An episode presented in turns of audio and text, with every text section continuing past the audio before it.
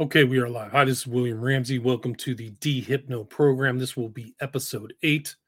I've titled this one Dr. Alan W. Scheflin, The Mind Controllers and Charles Manson. The reason for the title is I'm going to read from Alan W.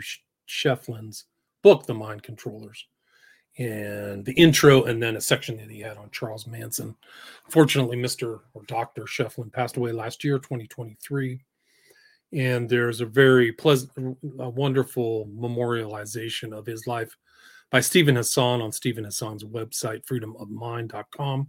So I'll put a link to that. I'm going to read from that on the intro, and then a little bit about Alan, his uh, CV. He used to work at Santa Clara as a law professor, and also, like I said, a little piece of Mind Controllers published in 1978. Still important. It's very uh, weighty tome, I should say, 500 pages, different subjects, but I'll get to that. But uh, he passed away at age 81, 2023. So this is Steve Hassan. It is with great sadness that I bid farewell to my dear friend, colleague, and mentor, Alan Scheflin, who passed away last week at the age of 81. Alan was a law professor emeritus at Santa Clara University. As a forensic expert, he had a master's in psychology and counseling and was a world authority on hypnosis. He had been president of the International Cultic Studies Association and later on was on the board of directors. I first connected with him in 1978 when I read his book, The Mind Manipulators, came out. He lived in San Francisco and taught at Santa Clara Law School at the time. I wrote to him and we became friends. Alan was a deeply analytical person, a progressive who wanted to help people. He was deeply invested in the notion that wrongdoing should be held up to the light and that people should be held accountable. He was also a master at analyzing things, an absolutely brilliant and amazing man. One of his most important con- contributions was the creation of a social influence model. For those not familiar with it, I'm including a link to an explanation of it below. His model is exceptionally important to any attorney or anyone interested in the legal field or legal activism. My friend Matthew Bywater, who is working to create freedom of mind as an international human right, asked me when did you first hear the term freedom of mind? And I didn't remember. But he pointed out that Alan wrote an article about human rights using those very words. So it's very possible that the origin of the use of the term freedom of mind comes from my dear friend Alan. Alan was funny. He had a love of movies, music, and particularly jazz, and he kept up with politics. And many, many times when I was getting harassed or under threats of lawsuits, he coached me pro bono, advising me and teaching me. He was a great supporter of my work and the work of anyone who is trying to shed light on the issue of undue influence, brainwashing, mind control, thought control, or any type of unethical control. Alan and I were working on two chapters together for the International Society of Hypnosis, a clinical textbook on the dark side of hypnosis. Fortunately, we were able to complete this project just before his stroke last year, which led to his ultimate demise and the lack of ability to continue to do the vital work that he and I were embarked on to update the law regarding undue influence. Most importantly, Alan was a do gooder. He had a powerful intellect and he lamented the horrible political situation that we've currently gotten ourselves into. I'm attaching links below to the public talk we gave together, to the blogs about his social influence model, and to the list of his academic work. Alan leaves a loving wife, Jamie, and his beloved daughter, Holly. And this is a great loss for humankind. I just want people to remember him again as a giant man who contributed an incredible amount to our understanding of hypnosis, brainwashing, and mind control. May he rest in peace. So I will put a link to that in the show notes. And then, just like Steven Hassan mentioned, this book, The Mind Controllers, I'm going to re- read, like I said, the introductory chapter and then a little bit on Charles Manson.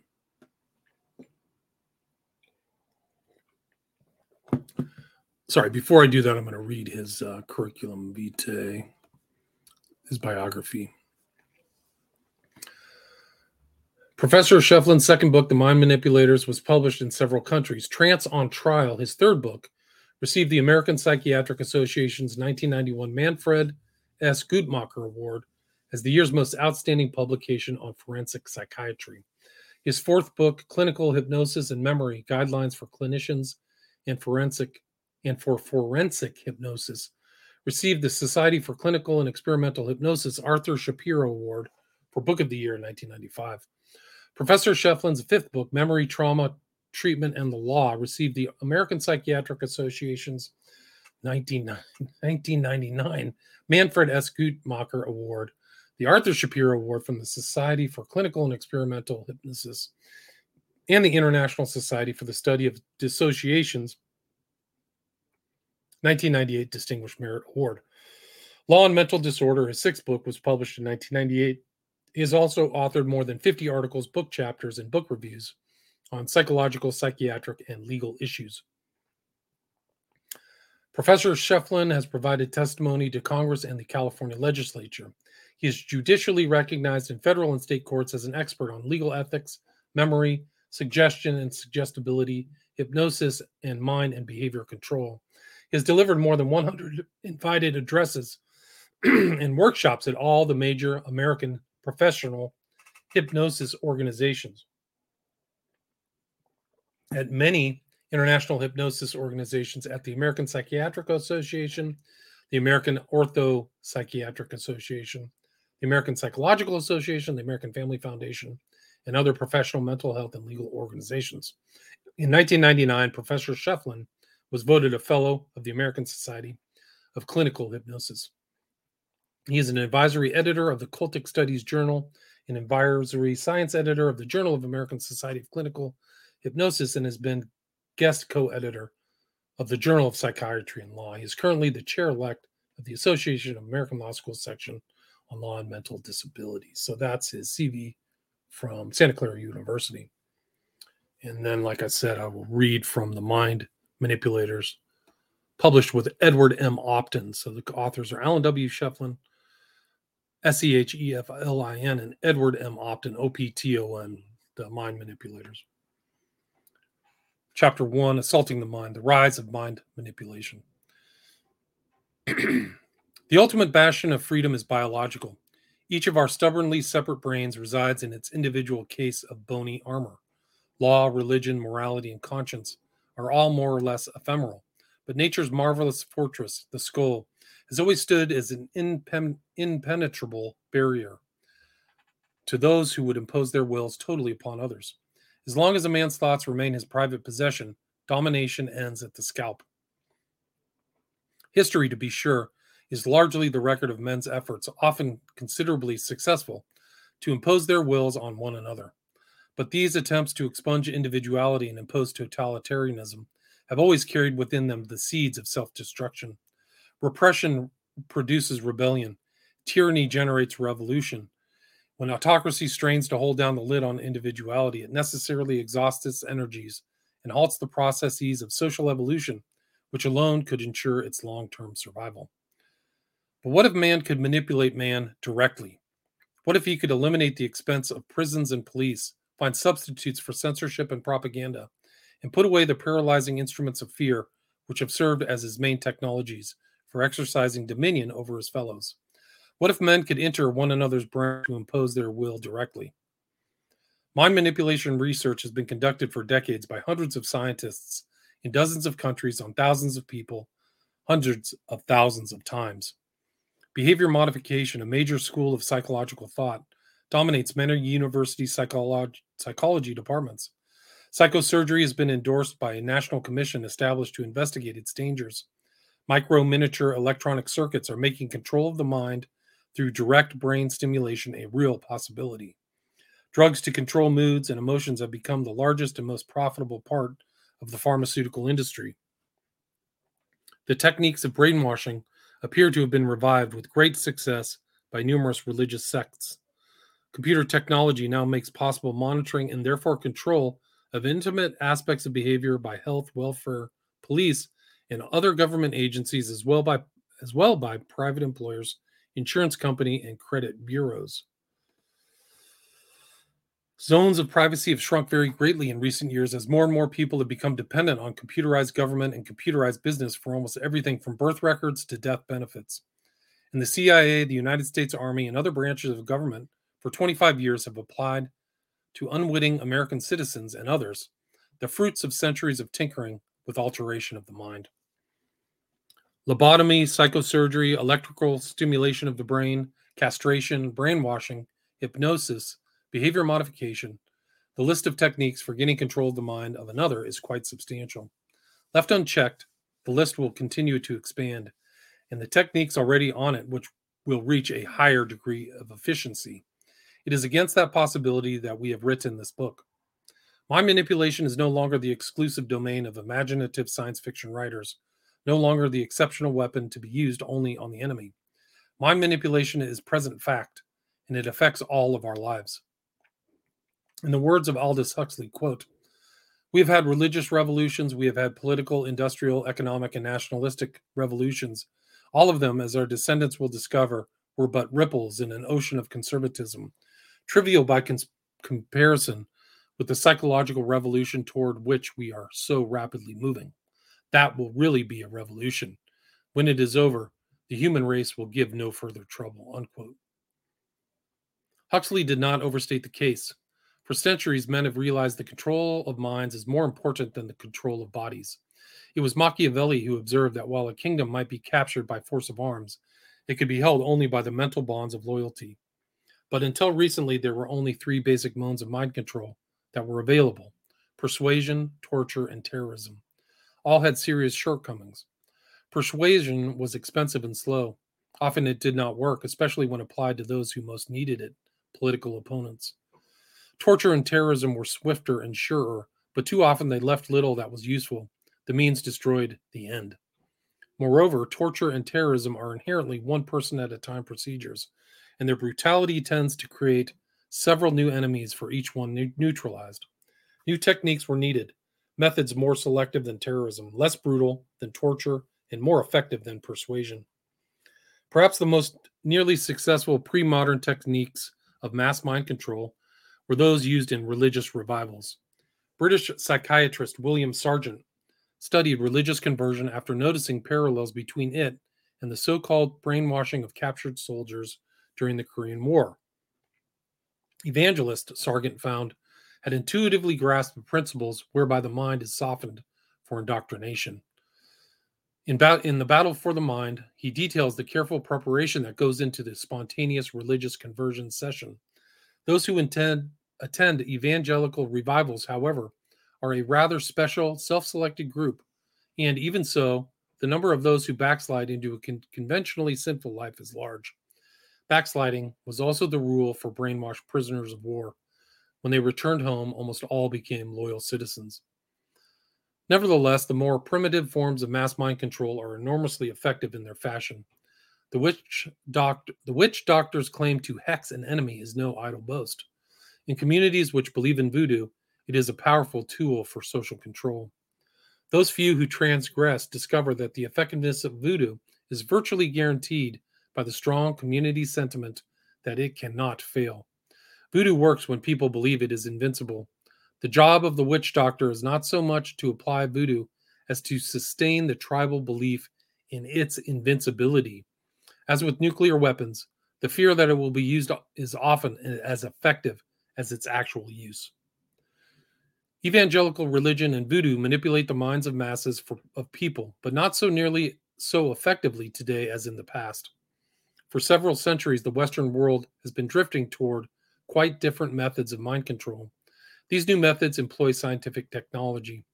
For their acceptance, they rely on the idea that people and their minds are components of a mechanical clockwork universe.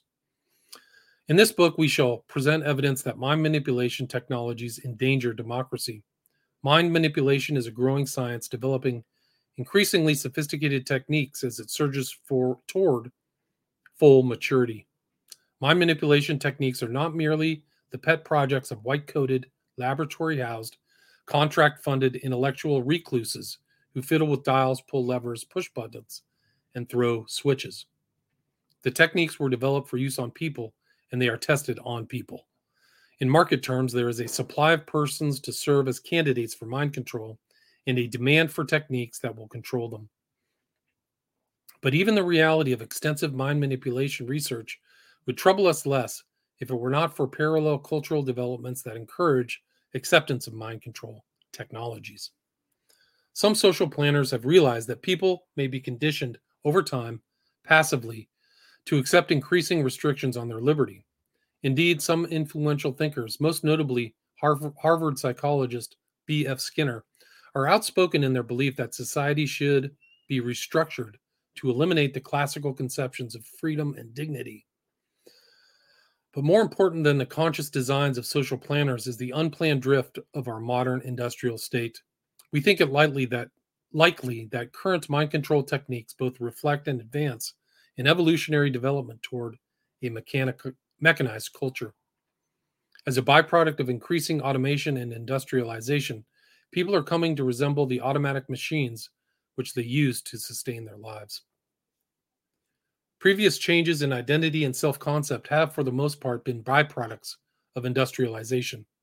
Today, though, science may be about to do directly what hitherto it did only indirectly. Psychosurgery, electrical stimulation of the brain, behavior modification, brainwashing, and other techniques attempt to alter directly the individual to suit his or her parents, school, hospital, or government.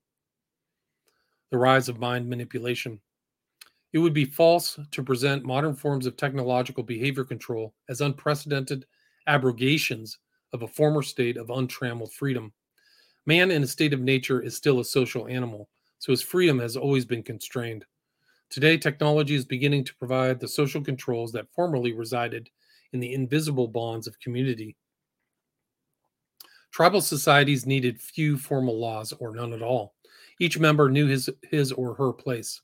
Customs, mores, and shared understandings fixed social position more firmly than any law. A tribe that could impose the ultimate sanction of exile did not need gadgets to keep its members in line. Even in societies far more heterogeneous than the tribe, the threat or shame of shame or ridicule was a pow- powerful force of conformity. The American colonists exposed transgressors in the stocks not because such punishment was mild, but because it was severe. In pre industrial societies, the most extreme punishment, short of death, was not prison, but banishment or declaration that the felon was an outlaw, a person not entitled to the protection of the laws. Such a person was stripped not only of social status, but also of personal identity. With the rise of commerce and then industry, more intricate forms of social organization developed, severely straining and often destroying the more informal communal controls on behavior. Allegiance to family and church waned with the growth of cities and industry. In the 17th century, if a man were asked, Who are you? he might answer, I am Smith, a cooper of Charlestown. And he would feel accountable to all, to his family, his fellow craftsmen, and his community. But the 19th or 20th century resident of Charlestown would more likely answer, I'm Jim Smith. What is it to you? With the growth of cities became the possibility of escaping the bonds of family, of the parish church, and of the social niche into which one was born. But with the development of modern society, there also appeared substitutes for the lost social bonds, laws, regulations, government bureaus, and police. One of the first really modern control systems was called the Industrial Psychology Movement by its creator and chief prophet, Frederick Taylor.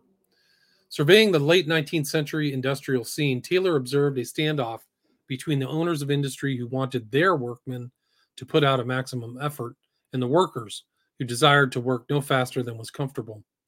Taylor, the first efficiency expert, set out to help management get maximum production.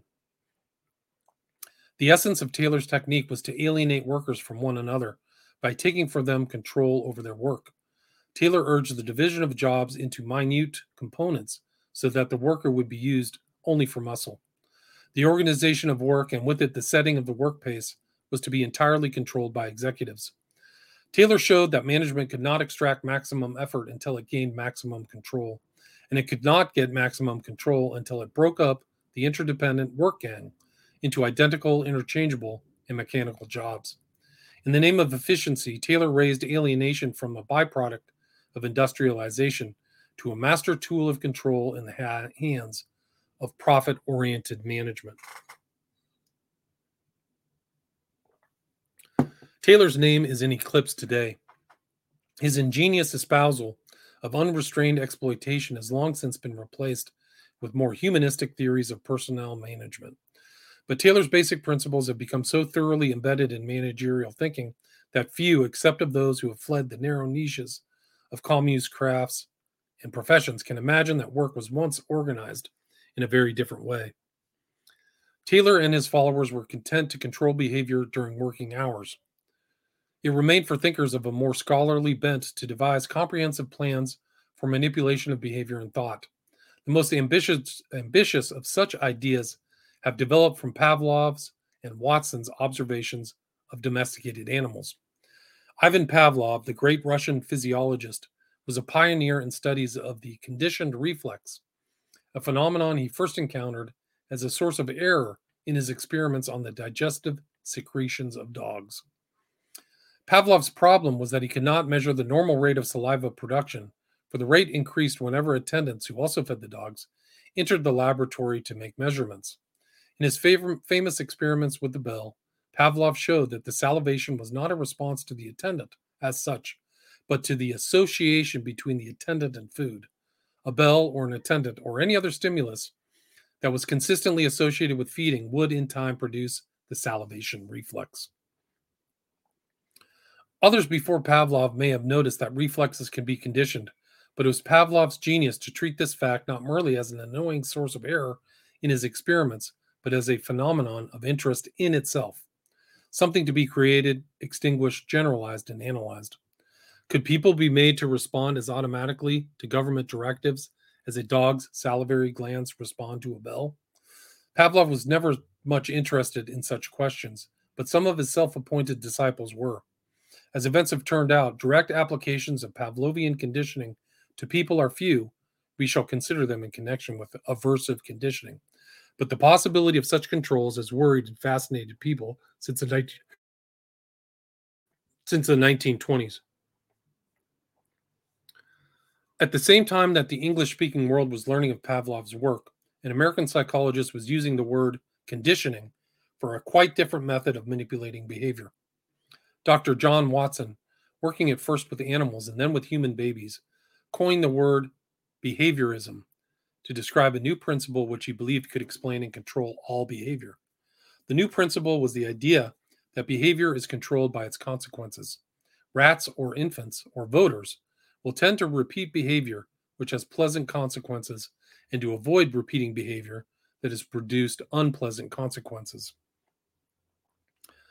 On close analysis, but Watson was not one for close analysis, this new principle turns out to be much like a very old philosophy, hedonism. As a philosophy, hedonism has its points, but by the 20th century, it was clear that there was more to life than the search for pleasure and the avoidance of pain. As a brand new product of the scientific laboratory, however, behaviorism became immensely popular in the 1920s, and Watson's books of advice on controlling children were best sellers. Watson confined himself to the control of individuals. He never achieved the popularity and influence of his intellectual heir, Dr. B.F. Skinner. Under the name behavior modification, Skinner has proposed ex- extension of behaviorist principles to the control of entire populations. These proposals have received, as one might expect, a mixed reception. A great deal of enthusiasm from actual and potential controllers of others' behavior, and a great deal of antagonism from those who can reasonably anticipate having their behavior controlled. The possibility that the most drastic kinds of mind manipulation might be feasible remained just that a possibility in the West. But in 1936 to 1938, the Soviet Union, Union provided a demonstration that caused astonishment and consternation around the world.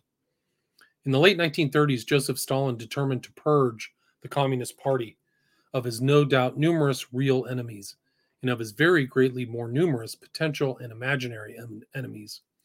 His massacre of several million people culminated in the 1936 to 1938 with a spectacular series of public trials now commonly known as the Moscow show trials. A long parade of high level Bolshevik leaders confessed to such a long litany of crimes and conspiracies that it was obvious the offenses were fictitious, though the death sentences were quite real. It was not surprising that these tough revolutionaries, many of them veterans of the anti Tsarist underground, would confess to crimes they could not possibly have committed. But what was bizarre and what seemed without precedent, even in nations where torture was routine, was that the condemned men seemed to cooperate so wholeheartedly in their transmutation from revolutionary leaders to non persons. They not only confessed, they also appeared to embrace the secret police's view of themselves as despicable vermin, as anti persons whom the Soviet Union should be well rid of. As Robert Conquest states in his definitive book on the show trials, quote, it was not only confession which was so strange, it was repentance, the acceptance of the prosecution's view that the acts confessed to were appalling crimes. The complete acceptance of the opinion of their accusers was the real and crowning implausibility of the whole affair. Unquote. None of the Bolsheviks on trial exhibited signs of physical torture. Had the Soviets developed some awesome new method for controlling the mind? Two of the most troubling and incisive books on the 1940s tried to answer this question Arthur Koestler's Darkness at Noon and George Orwell's 1984. At the end of 1984, when Winston Smith is arrested, his interrogator informs, informs him of what to expect. Quote, We make the brain perfect before we blow it up. No one whom we bring to this place ever stands out against us. Everyone is washed clean. There's nothing left in them except sorrow for what they have done and love of the party. It is touching to see how they love the party. They beg to be shot quickly so that they can die while their minds are still clean. Unquote. Orwell's book was published in 1949, a decade after the Moscow show trials. The year 1984 was still 35 years in the future, but only three years later, British and American prisoners of war in Korea confessed falsely that they had taken part in germ warfare experiments. The next year, when Britons and Americans were shocked by reports that many prisoners of war had collaborated with the Koreans and Chinese, Edward Hunter coined a word for forcible ideological conversion brainwashing. Richard Condon took the step idea a step further a few years later in his novel The Manchurian Candidate, in which a captured American soldier was programmed to be a political assassination assassin for the communists. This robot-like obedience was the, in the novel was science fiction, but scientific fact had caught up with fiction many times before. Indeed, as we shall later point out, the CIA had already been striving to construct a real Manchurian candidate for more than five years. Meanwhile, public debate over the reality of brainwashing was sharpened by reports that psychologists and advertising executives had joined forces to probe the inner mind of the consumer. The technique was called motivational research, and it soon was the object of an immensely popular expose, Vance Packard's The Hidden Persuaders. According to Packard, Madison Avenue had begun to bypass the conscious mind by scientifically probing the consumer's unconscious and unacknowledged motivations. Consumers were, of course, long since resigned to suggestions that the right cigarette, underarm deodorant, or lipstick would make them virile, wealthy, popular, and young. But to know that one's susceptibility to these sub rosa appeals was being precisely calculated, that one's subconscious motives, neatly laid out in graphs and tables, were the grist of a corporation sales campaign, upset a good many people. Nor did it help the image of the advertising industry when one of its well known executives announced in September 1957 that he had developed a way to bypass consumers' conscious defenses altogether. Subliminal messages flashed so briefly on the television or movie screen that they could not be seen consciously would impact directly or the, on the subconscious, or so it was claimed. The fact that both motivational research and subliminal advertising turned out to be more nearly hot air than hot news does not affect the main lesson to be learned from those episodes. When and if there was a way to manipulate minds for commercial purposes, society will not lack for people and organizations prepared to use it. Psychologists, dictators, and adver- advertisers have not been alone in their efforts to bring the 20th century mind under tighter control. In the same decade that Stalin decided to re educate, then liquidate his most troublesome critics, a Portuguese neurologist invented a surgical operation to quiet his most troublesome patients. Dr. Egas Moniz's invention, the lobotomy, was enthusiastically promoted by the American psychiatrist Walter Freeman. Within 10 years, it became an immensely popular treatment for severe mental illness in Great Britain and the United States. Worldwide, about 100,000 people were subjected to this partial amputation of the brain before tranquilizing drugs introduced in 1952 made it possible to control troublesome patients as effectively without the knife. The tranquilizers were the first fruits of a veritable chemical cornucopia of mind altering drugs developed in the 1950s, 1960s, and 1970s. Pharmaceutical companies soon produced drugs for every mood pills to make you happy, pills to make you quiet, pills to make you hallucinate, pills to make you vegetate. Pharmacology became and remains a potent technology through which men hope to gain control over other men's minds. The advent of powerful behavior control drugs cut deeply into the medical practice, practice of lobotomists, and in response, the psychosurgeons have invented several dozen new operations. Each of the new psychosurgical operations of the 1960s and 1970s is said by its inventor to be as effective as the lobotomy, but less destructive. Patients are said to be relieved of their misery, their inclination to use self prescribed drugs, and their kinky sexual preferences without the inconvenient side effects of the lobotomy, such as vegetabilization, epileptic convulsions, and sometimes death.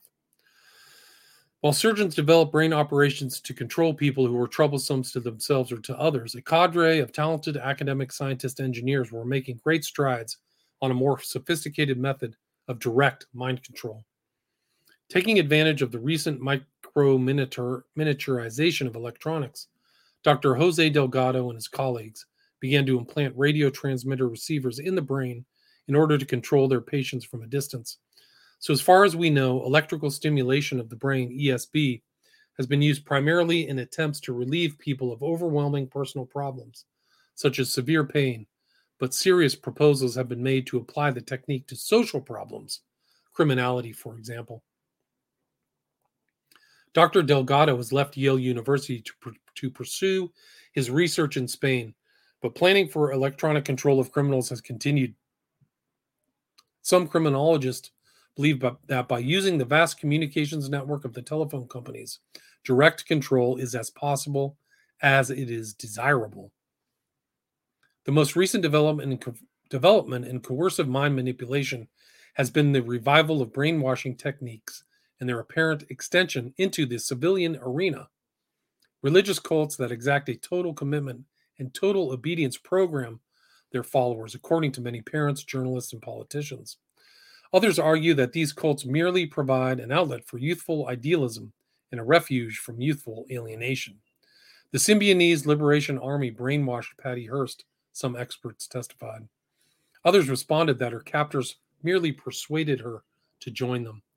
Charles Manson used exotic techniques of mind control on his family of sexually promiscuous young women, according to many news accounts. Others replied that his power was charismatic, not coercive. What is most significant about the new allegations of brainwashing is the involvement of non professionals.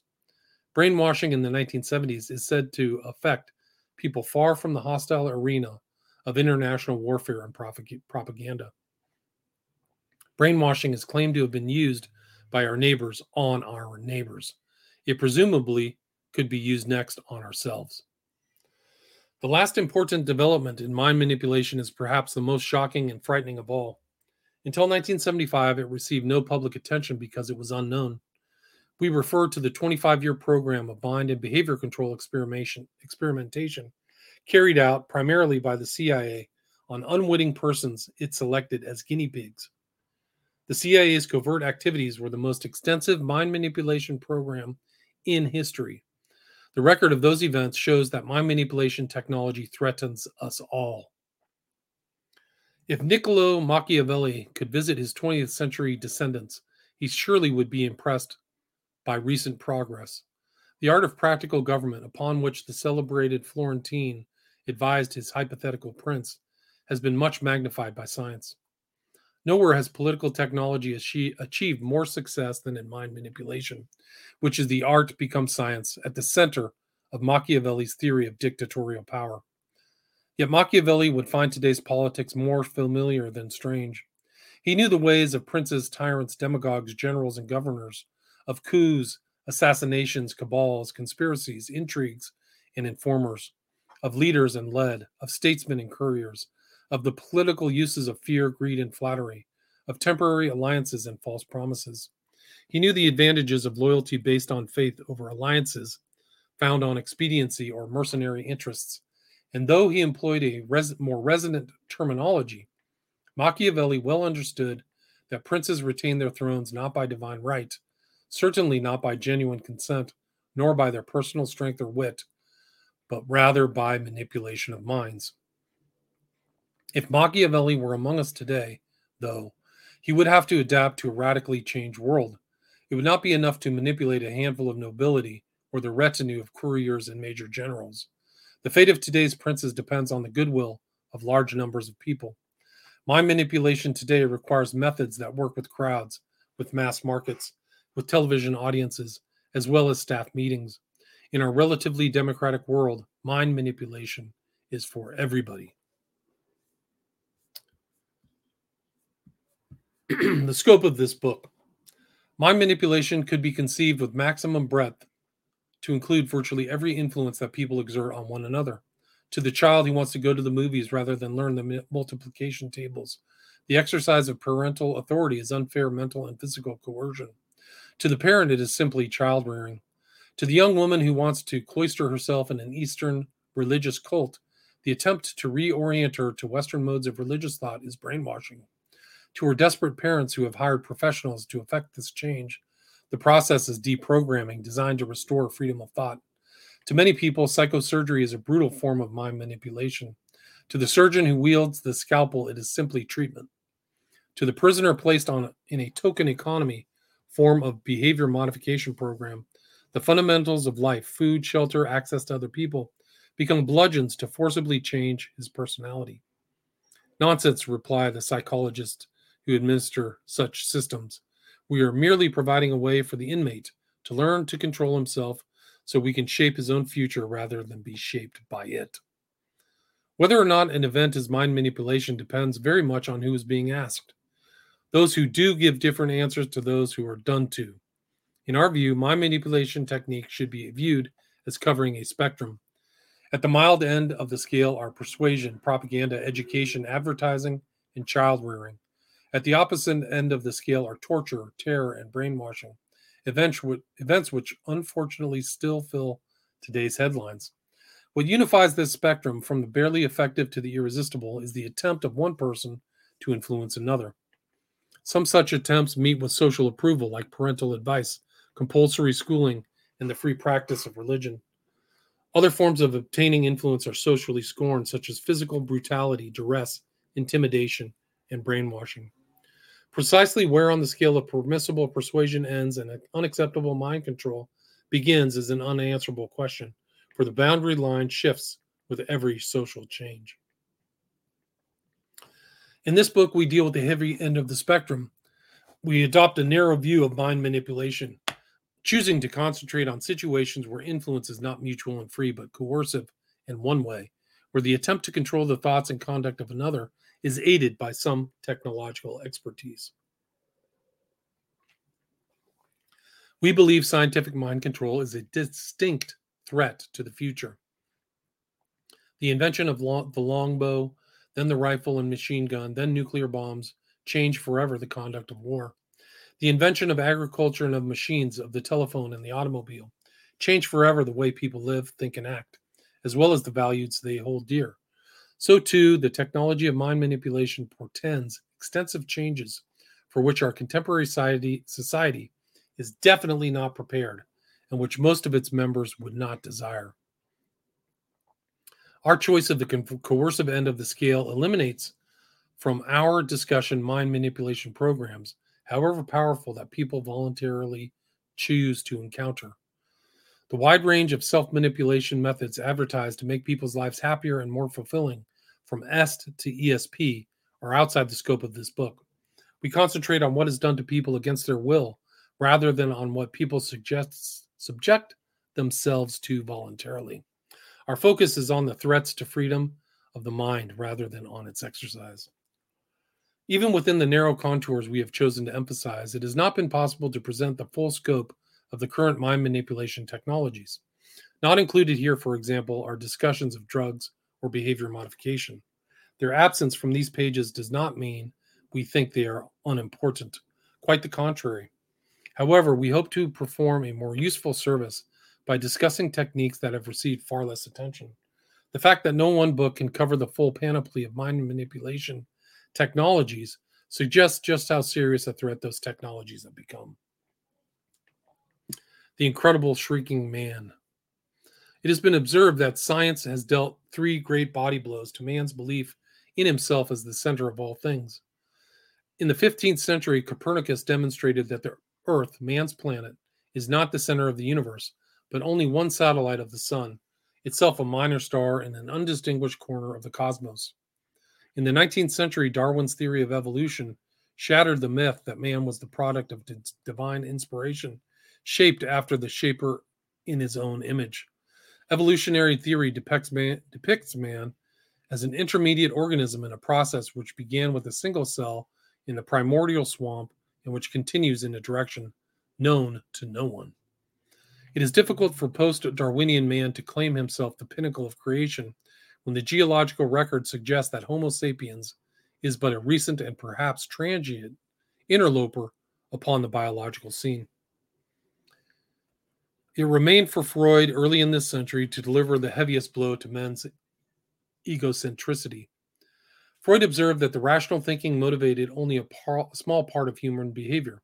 The more important sources of individuality were to be found in the well springs of the unconscious mind, the residues of infancy, the irrational and uncivilized id covering itself with the mask of geni- gentility and good manners. Man, Freud found, thinks and acts in ways he cannot fully understand or restrain. Not only does man not control the destiny of the universe, his conscious mind does not even control itself. Today, man stands on the brink of another discovery which may be equally unsettling. His behavior may be manipulated externally as well as driven internally. Would be manipulators have never been lacking. For example, John Watson, who, whose ideas fathered modern behavior modification, boldly asserted, quote, Give me a dozen healthy infants, well formed, in my own specified world to bring them up in, and I'll guarantee to take any one at random and train him to become any type of specialist I might select doctor, lawyer, artist, merchant, chief, and yes, even beggarman and thief, regardless of his talents, pensions, tendencies, abilities, vocations, and race of his ancestors. Unquote. This was an empty and harmless boast when Watson made it in 1924. Today it would have been would have to be taken much more seriously. In the same vein as brain researcher Jose Delgado states that the central philosophical question is no longer what is man? It has now become what type of man should we construct? Delgado seems to be quite ready to implement Aldous Huxley's Brave New World vision, in which infants were decanted from test tubes at the Central Hatchery and Conditioning Center and scientifically endowed with the proper physique and just enough intelligence to fit into a pre selected niche in the social hierarchy. Is an increase in mind manipulation technology inevitable? There can be little doubt that it has seemed so during the past two decades. Perry London, in his seminal book Behavioral Control, surveys these developments with a heavy heart. Quote The development of a refined technology of behavior control in modern society is as inevitable as the maintenance of all other technologies is certain. And the nature of the refinements which will make real what has hitherto been mostly a fantasy of the ignorant control of the mind. As 1984 draws near, it appears that George Orwell's conceits of the technology by which tyranny would impress its will upon men's minds were much too modest. By that time, the means at hand will be more sophisticated and efficient than Orwell ever dreamed, and they will be in at least modest use, as they have already begun to be, not by the will of tyrants, but by the invitation of all of us, for we have been schooled to readiness for all these things and will demand their benign use regardless of their potential risk. The capacity for control will continuously grow, evolving from benevolence. Unquote. We do not share London's pessimism. If we did, we would not have written this book. Man can master his technology if he so chooses. It is a specific it is as a specific against the developments which London thinks inevitable that we present here the facts of mind manipulation. So that was the intro.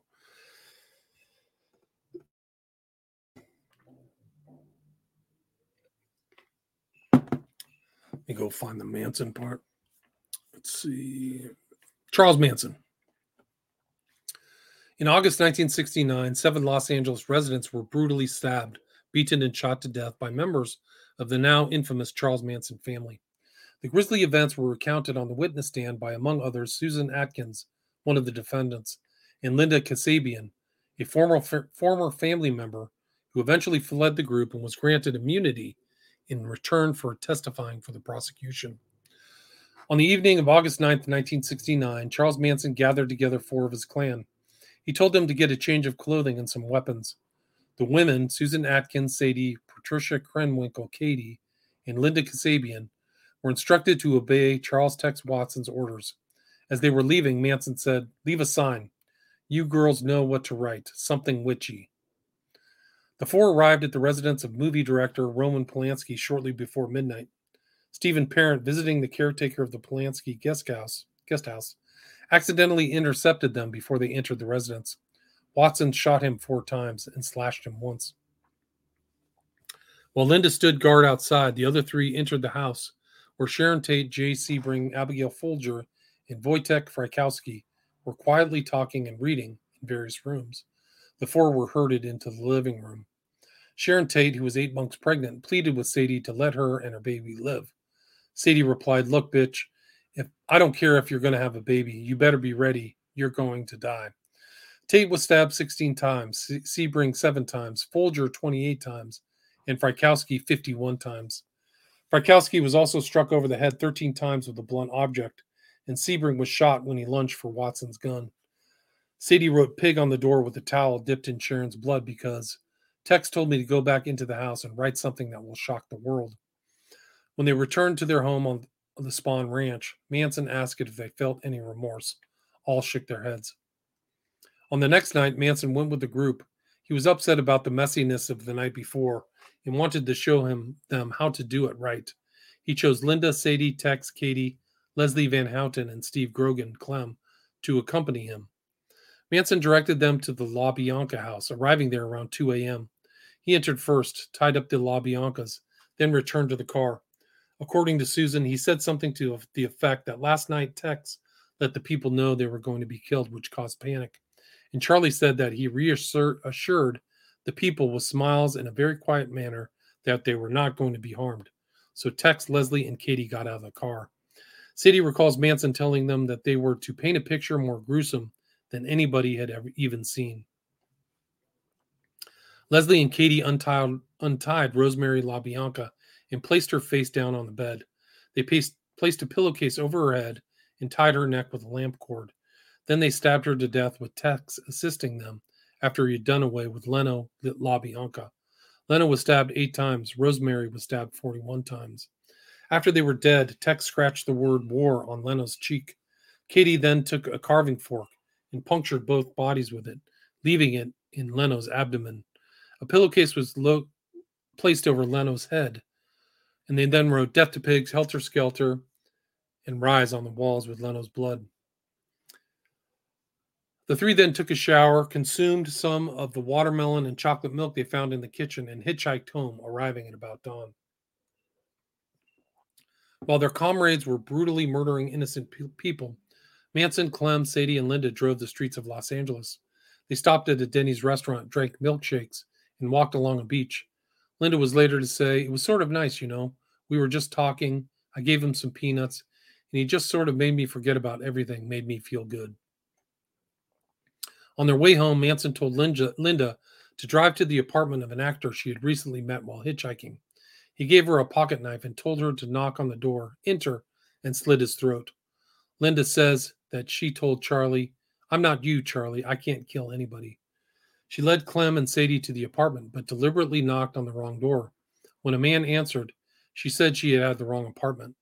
The three of them then left the building, but not before Sadie, ever the animal, defecated on the landing. As bizarre as the events, these events appeared initially, they later became even more unfathomable. By the time the story was complete, the public viewed Manson as a devil worshipping madman who held miraculous power over young women and could order them to do his bidding, even murdering innocent and to them unknown persons. This Svengali like demonic power seemingly robbed those who came into contact with Manson of their own free will and independence of mind. As prosecutor Vincent Bugliosi was later to remark about Manson's female followers, quote, there was a little girl quality to them, as if they hadn't aged, but had been retarded at a certain stage in their childhood. Each was, in her own way, a pretty girl, but there was a sameness about them that was much stronger than their individuality. Same expression, same pattern responses, same tone of voice, same lack of distinct personality. The realization came with a shock. They reminded me less of human beings than of Barbie dolls. Unquote. It was as if they had been brainwashed, had lost control over their own minds, and had become Manson's puppets. The mind control theory found immediate favor and became a standard explanation for events that seemed otherwise beyond rational comprehension. Of course, Manson had them under some kind of spell. Why else would they do those awful things? Did Manson brainwash the, these young women? Did he have them under some strange, irresistible, and frightening kind of mind control? Yes, said Dr. Joel Fort, and he so testified as a defense witness for Leslie Van Houten. According to Fort, who several years later would state at the trial of Patty Hearst that the idea of her having been brainwashed was absurd. The pressure Van Houten underwent was used in effect to brainwash or produce a group, a new form of thinking, a new pattern of behavior for the girls living in that group with Mr. Manson. Fort believed that Manson's influence was so great that on the women that they should not be held fully responsible for their conduct. He reiterated this co- conclusion on the witness stand in the Patty Hearst case. The women certainly acted if they had been brainwashed. Manson's domination over them appeared total. As described at a California Court of Appeals, quote, without a doubt, Manson was the leader of the family. The scope of his influence ranged from the most simple to the most complex of matters. He decided where the family would stay, where they would sleep, what clothing they would have, and when they would wear it, when they would take their evening meal, and they would when they would move. It was understood that membership in the family required giving up everything to Manson and never disobeying him. His followers, including the co-appellants, were compliant. They regarded him as infallible and believed that he was a God man or Christ. Family member Danny DeCarlo testified that each co appellant said that Charlie sees all and knows all. Kasabian was told by the others, We never question Charlie. We know what he is doing is right.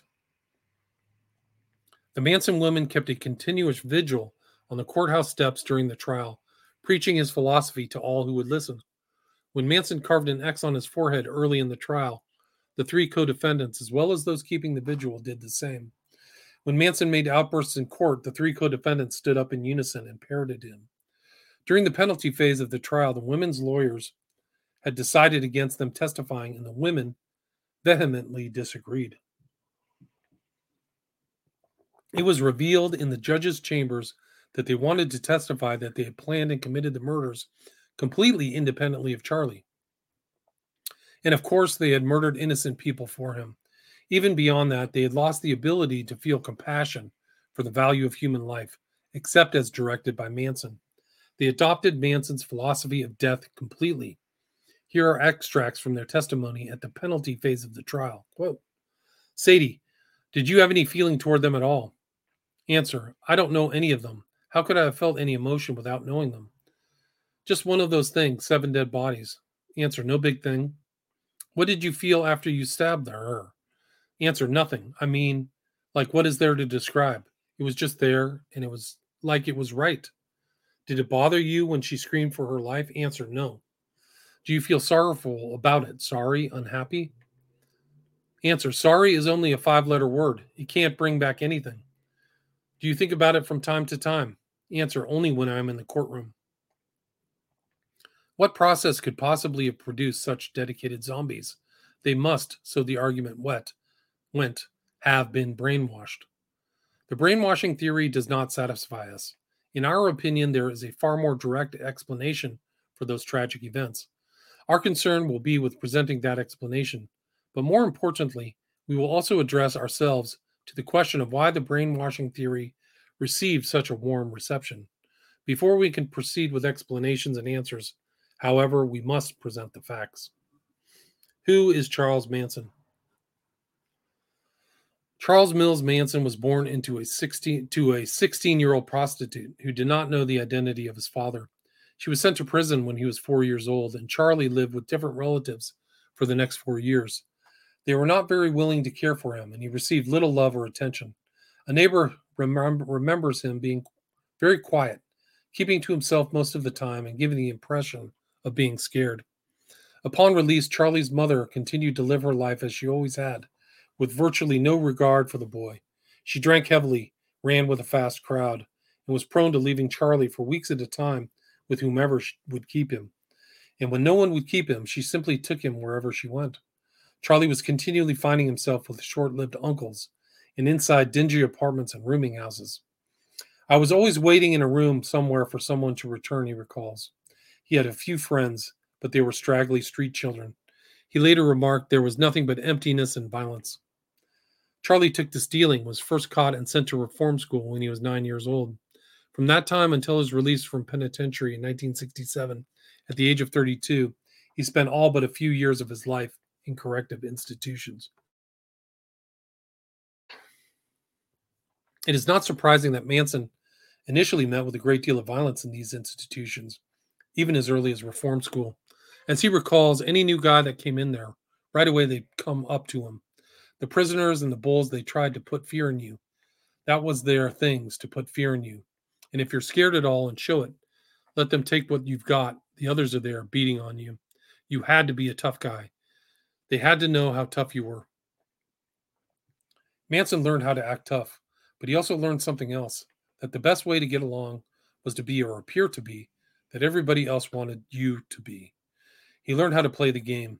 He said the things his caseworker wanted to hear did just enough work to get along, and humored the other violence prone prisoners by sitting for hours listening to their life stories, not even attempting to talk about himself. Institutional life was not so bad for him, at least not when compared to the empty shell of the life he had known before. Some guys like Charlie are institutionalized, says an ex convict friend. He was at home in prison. He joined all the prison groups. He had the run of the place. What is not surprising that he began to view this life as far preferable to what small snatches of the outside world he had already experienced. He was released many times during his formative years, yet always managed to commit some crime, usually a federal offense, fairly quickly as to get back in. An old friend recalls Charlie believed that what was out in the outside world was getting grayer, meaner, and colder than anything we had. The process of establishing some personal security in these institutions required utilizing methods that would even further erode his own sense of identity. Decisions were made for him every minute of every day, as they are for all institutional inmates. He could not order or control his own life. Any tiny sense of self he might otherwise have developed was thwarted by his own role playing, as he became literally what anybody at any given moment wanted him to be. There had never been a time or place where he was able to sort out himself and his feelings. He later often remarked, I am only a reflection. When Charlie was on released on parole in 1967, he begged the authorities to allow him to remain in prison. They were ready to let me out, and I said, No, I can't go out there. I can't, and I'm not able to adjust to their world. I'd be a stranger. But they said it was time. I had to go outside, but I wanted no part in the world outside. After I got out, I was frightened. I was being frightened in a funny way. I didn't know where to go. I was 32 on the streets again, and I didn't know anything. I didn't even know anything about dope or LSD. I didn't want to leave jail, but they insisted I go, and they gave me, I think it was $35, and I had a suitcase filled with old, used clothes. Charlie spent some time just riding on the buses, going to wherever they would take him. One day they took him to Haight Ashbury. A whole new culture had formed while he was in jail. In 1967 was the year of flower children, they loved peace and they loved everyone. And they were quite willing to love Charlie just because he played nice songs on his guitar and told interesting stories. But most incredibly, they asked for nothing in return for their love. The effect upon a man who had never known any world other than the one where nothing was free and everything cost more than you had was incredible. Quote, I started playing my music, and those on the street, they liked it, and they had smiles that were real, and they would put their arms around me, and anything I needed was there in front of me. The whole thing just grabbed me up and sent me spinning. We sat in the park and smoked grass together. and just felt living inside of us. We sang and made music and were alive in what we were. Okay, that's where I'll stop. That's a little bit of the Charles Manson. Again, that was reading from the intro about the book, The Mind of Manipulators.